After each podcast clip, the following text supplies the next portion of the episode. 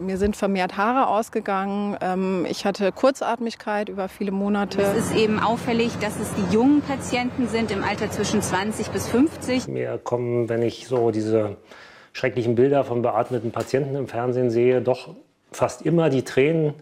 Ich kann das nur zurückführen auf die Erkrankung, weil vorher hatte ich das nicht. Wir sehen ein sehr buntes Bild an Beschwerden, was sehr breit gestreut ist was sich sowohl bei schwer als auch leicht infizierten Menschen findet und sogar auch bei Menschen, die unwissentlich infiziert waren. News Junkies. Was du heute wissen musst. Ein Info-Radio-Podcast. Ich hatte Corona im Frühjahr, bevor ich mich impfen lassen durfte. Und einer der krassesten Momente war wirklich, nach zwei Wochen richtig krank und komplett alleine zu Hause, zum ersten Mal wieder draußen rumlaufen, Sport machen, all das. Und das ging dann aber auch. Also die Krankheit mhm. war mit all ihren Folgen verschwunden bei dir. Ja, also es hat noch so ein, zwei Wochen gedauert, würde ich sagen, aber dann war wirklich alles wieder ganz normal. Ist halt nicht selbstverständlich, dass alles wieder so schnell wieder normal ist, denn Covid-19 ist ähm, eine Krankheit, die für manche Betroffene einfach nicht aufhören will. Oder wo die eigentliche Krankheit gerade vorbei ist und auf einmal kommt so eine Phase 2, die sich komplett anders anfühlen kann und Wochen oder Monate dauert. Das ist dann Long-Covid und die Forschung zu Long-Covid ist bisher viel schlechter als jetzt zum SARS-Coronavirus 2 oder zur Krankheit Covid-19 an sich.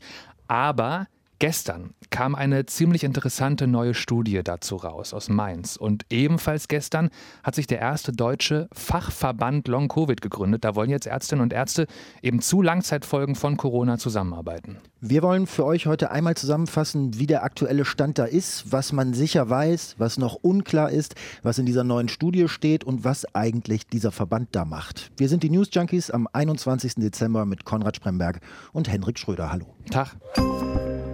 Zuerst mal kurz Begriffe klären. Long-Covid heißt ja, Symptome bleiben irgendwie länger als bei der klassischen Covid-Erkrankung. Ja, aber worauf man sich in Deutschland inzwischen konkret geeinigt hat, ist, wenn mhm. Symptome länger als vier Wochen nach der Corona-Infektion noch da sind, dann spricht man von Long-Covid. Ja.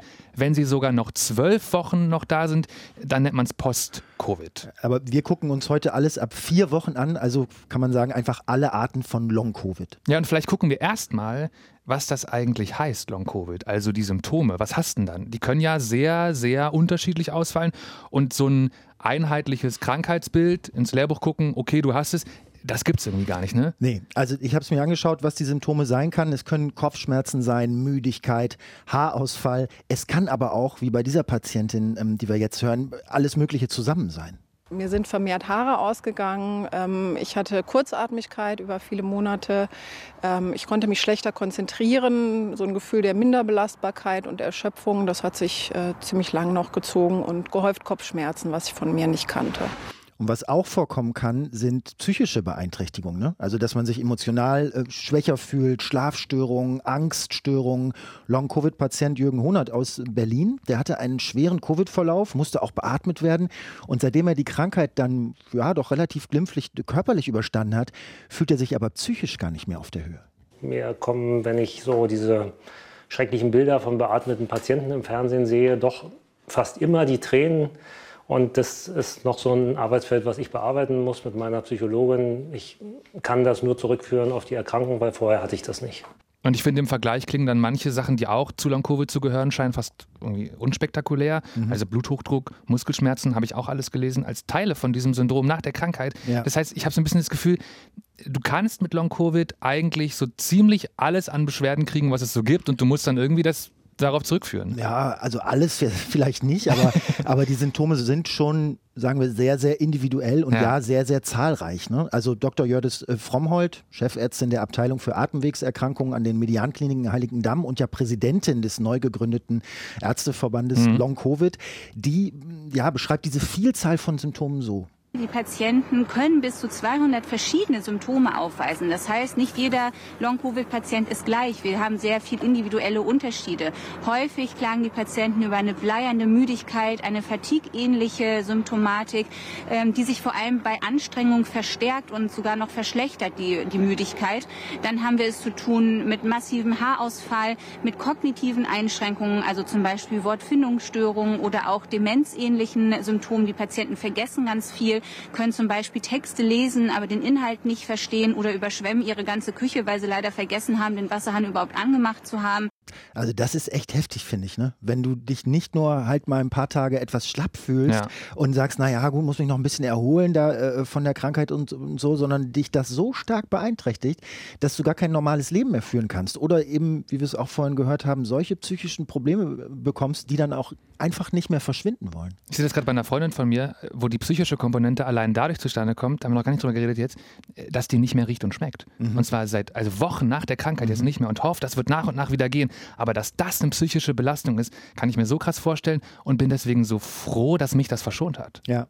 Lass uns mal einmal auf die Datenlage schauen, wo du sagst, deine Freundin ja. hat Long-Covid bekommen, du nicht. Also ähm, du hast es dir ein bisschen, ein bisschen angeschaut, die Statistiken, wie viele Leute, wie viele Leute kriegen das eigentlich? Kann man das sagen? Genau, das ist immer noch super schwer zu sagen, leider. Die Zahl, die sie beim neuen Ärzteverband Long-Covid schätzen, ist im Vergleich zu manchen anderen neueren Studien auf jeden Fall eine eher niedrig geschätzte Zahl. Tatsächlich ist es so, dass wir äh, von 10 Prozent der Infizierten ausgehen, die im weiteren Verlauf mit Long-Covid-Folgen äh, oder davon betroffen sind. Also wenn wir die Zahlen, die wir im Moment haben, zugrunde legen, sind wir schon bei weit über einer halben Million äh, betroffener Patienten und äh, die Tendenz steigt.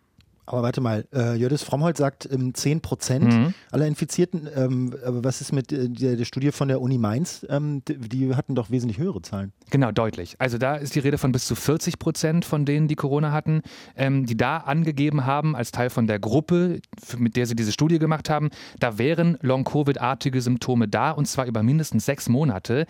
Das sind erstmal dann irgendwelche Symptome, können auch ganz harmlose, ganz leichte nur sein. Mhm. Richtig nachhaltig eingeschränkt fühlen sich laut dieser Studie immer noch jeder und jede Dritte und immerhin 6 Prozent sagen, sie könnten nur noch eingeschränkt arbeiten gehen. Okay, also 10 Prozent oder 40 Prozent von Long-Covid-Betroffenen ja. und die Wahrheit liegt irgendwo dazwischen oder wie muss ich mir das vorstellen? Sehr wahrscheinlich. Ich habe in anderen Studien gelesen, die kommen auch auf Zahlen, in der Regel irgendwo dazwischen, also zwischen 10 und 40. Viele liegen auch so bei um die 30 Prozent Betroffene vielleicht. Okay, also dann ist vielleicht über absolute Zahlen reden ja, also schon wichtig, aber nicht so, nicht so hilfreich. Ne? Ja. Wenn die Schätzungen so unterschiedlich sind, dann ist es vielleicht spannender.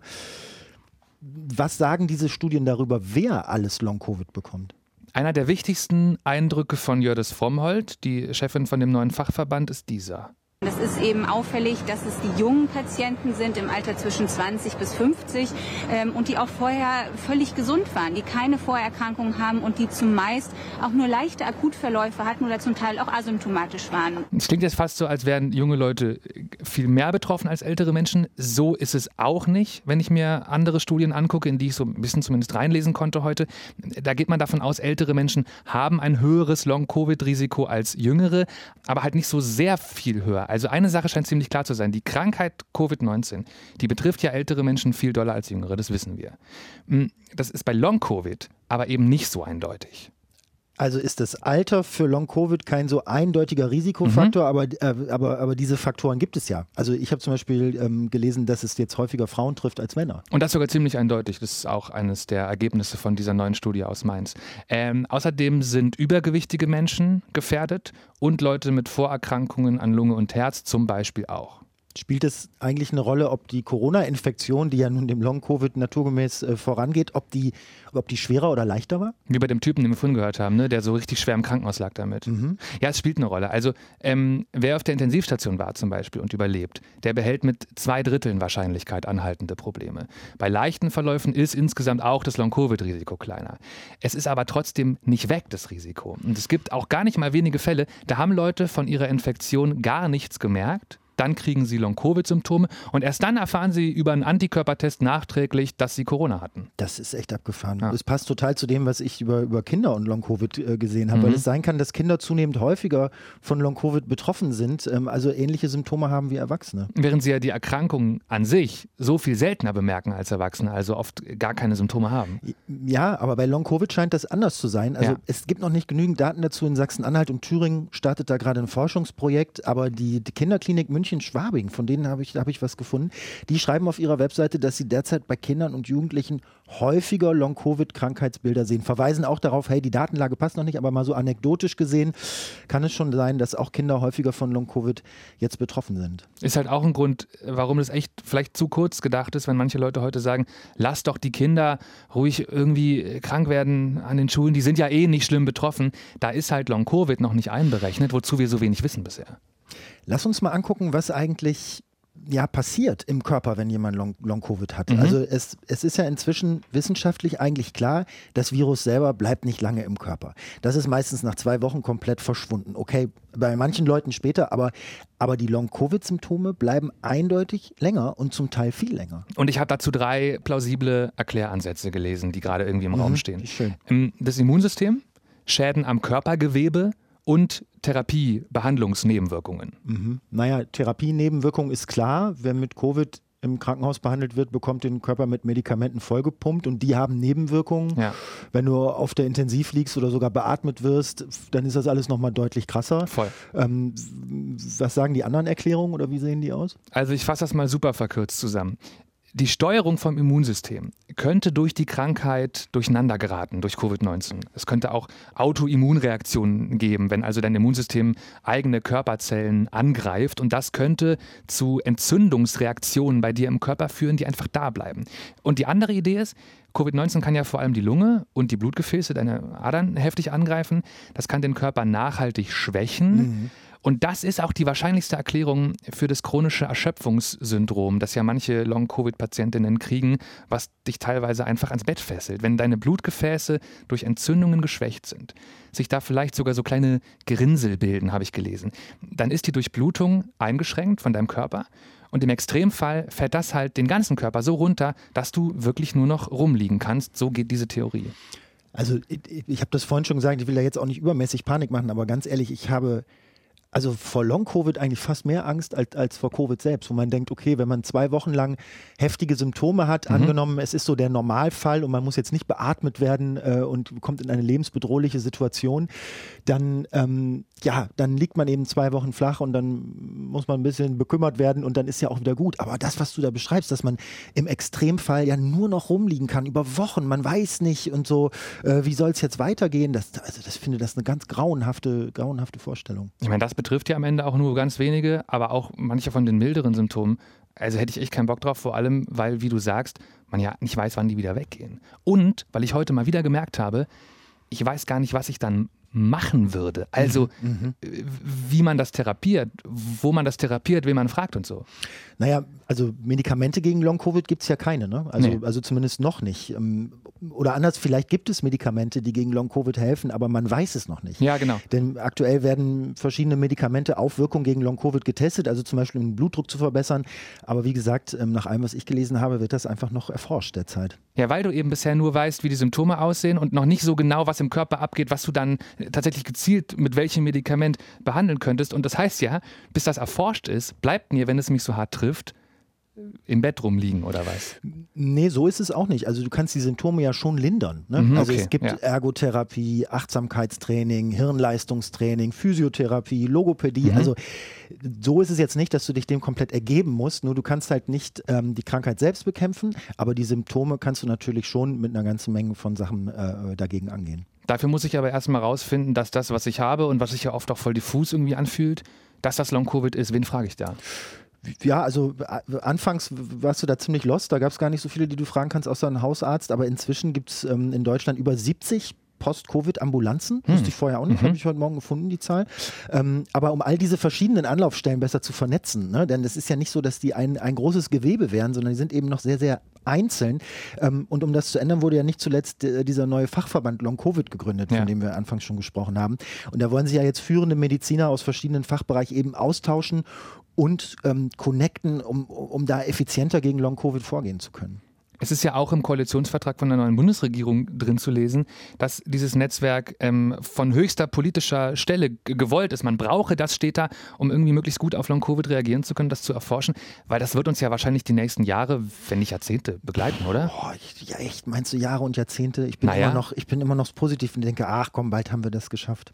Ich finde aber eine Sache, die Jordis Fromm gesagt hat, ähm, da möchte ich nochmal drauf hinaus, ähm, total bedenkenswert also weil wir haben jetzt über die Medizin gesprochen, über Symptome, über Therapie und alles Mögliche, mhm. aber wir haben noch gar nicht darüber gesprochen, was es noch bedeutet, wenn so viele Menschen von Long-Covid betroffen sein sollten. Wenn wir davon ausgehen, ähm, dass 10 Prozent der Infizierten betroffen sind, junge Menschen, hatten wir bereits gesagt, die Leistungsträger unserer Gesellschaft, und wir können auch nicht sagen, wie es sich mit weiteren Arbeitsunfähigkeiten beziehungsweise auch mit möglicherweise Erwerbsunfähigkeiten äh, verhält. Deswegen ist es so dringend, dass wir uns in dem Verband Long-Covid einfach auch mit der Erforschung und möglichen therapeutischen Optionen sowie besserer Versorgung für diese Patienten befassen, um nicht irgendwann später ein volkswirtschaftliches und ökonomisches Problem zu haben. Ja, stell dir vor, jeder Zehnte äh, von den Leistungsträgerinnen und Leistungsträgern in dieser Gesellschaft wird äh, nachhaltig arbeitsunfähig und wir kriegen am Ende dann auch noch, ähm, ja, wie Frau Frommes sagt, ein volkswirtschaftliches Problem. Oder viel früher eins im Gesundheitssystem. Also stell dir vor, jede zehnte Krankenpflegerin wird krank, das ist ja dann alles also eine noch viel größere Katastrophe, auch auf der Ebene, als wir heute schon haben. Frau Fromm meinte dann noch, das beste Mittel gegen Long-Covid ist übrigens, sich gar nicht erst mit Corona anzustecken. Ich fände sehr spannend zu hören, was eure Erfahrungen sind, wenn ihr den Mist durchhabt. Weil ich glaube, inzwischen betrifft das so viele Leute, dass auch einige von euch da ja, ihr eigenes Ding zu tragen haben. Und wenn ihr Lust habt, uns zu schreiben, eure Erfahrungen rauszulassen, newsjunkies.inforadio.de, ähm, würden wir uns freuen, von euch zu lesen. Das waren die News Junkies für heute. Hendrik Schröder und Konrad Spremberg sagen Tschüss, bis morgen. Ciao. News Junkies. Was du heute wissen musst. Ein Podcast von Inforadio.